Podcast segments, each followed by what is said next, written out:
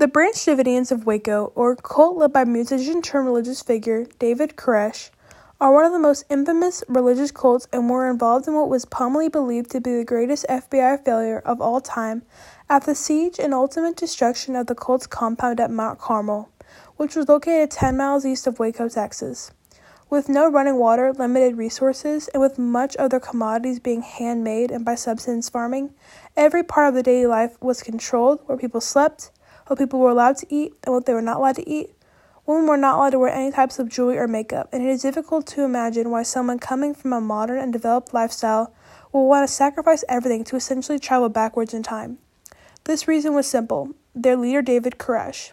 David Koresh, born Vernon Howell, was a charismatic and often hysterical leader who was born on August 17, 1959, to Bonnie Clark, who was a single mother and who had David when she was 14 years old.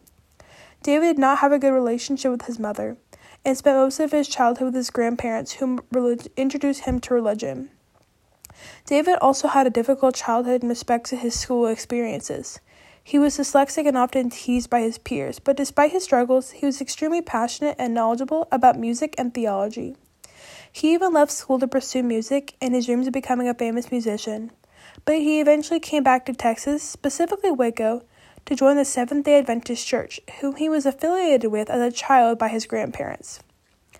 Later, though, he was exiled from the church after erratic and inappropriate behavior, but he did not want to leave his faith behind. He joined the Branch Davidians, a Seventh day Adventist faction at the Mount Carmel compound, which was then led by Lois Roden. After the death of Lois, the succession of leadership of the Branch Davidians were disputed between Koresh and Lois's son, but Koresh was ultimately awarded with the authority over the group. Koresh's knowledge of the Bible and the prophecies of Revelation are what sparked the appeal for most of the new Davidians. People from places such as Hawaii, California, and even Australia came to hear David's ideas, which generally ultimately led them staying and become members of the compound. Although other members of the compound had been there since birth or for extremely long periods of time, such as the Jones family. Rachel Jones was David's first and only legal wife, whom he married when he when she was 14. He also married Rachel's younger sister. Rachel's father and brother were also members of the group. David believed that the compound was going to be subject to an attack, which he believed was proved through his interpretation of the seven seals. Because he was the only one able to interpret the seven seals, no one was one to question his judgment. Because of his revelation, the group began to stockpile illegal firearms and weapons to prepare. Because of the rumors surrounding child marriages and abuse and illegal weapons, the ATF began to get involved with a normally isolated compound.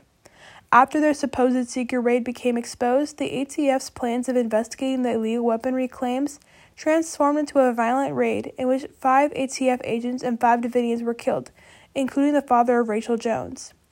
This battle was the fruition of what the David Davidians believed to be the fulfillment of David's prophecy, which only emphasized his control and supremacy over the group. After this battle, the FBI became involved with the case. Numerous negotiation tactics were used to try to secure as many members of the cult as possible.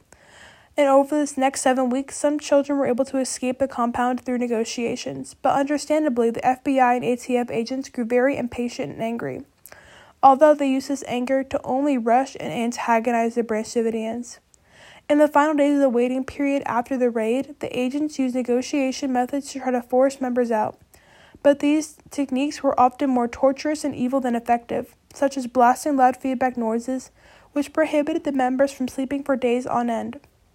Eventually, on April 19, 1993, 51 days after their arrival, the FBI raided the compound for the second time, except this time was millions of times worse, with tanks, extreme military weaponry, and a complete imbalance of power.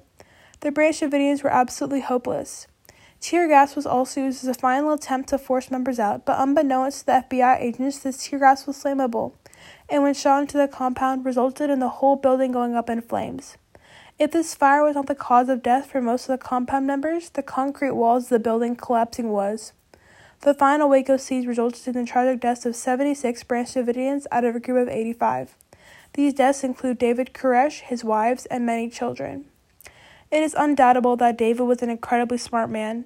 By the time he was an adult, he had memorized the entire Bible and had understanding of biblical texts that left most theologians confused, such as the seven seals.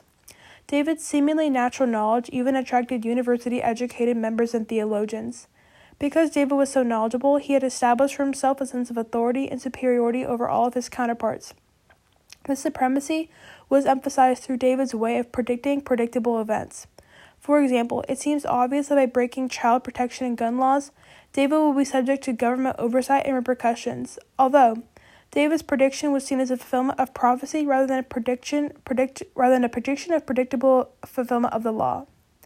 Because of his visible talents and understandings, people believed his messages that could not be proven, such as visions and messages, were true from God.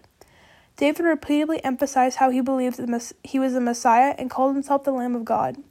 After establishing himself through his intelligence, he gave himself power by declaring his holy supremacy by holding himself to the equivalent of Jesus. People were willing to do anything for him.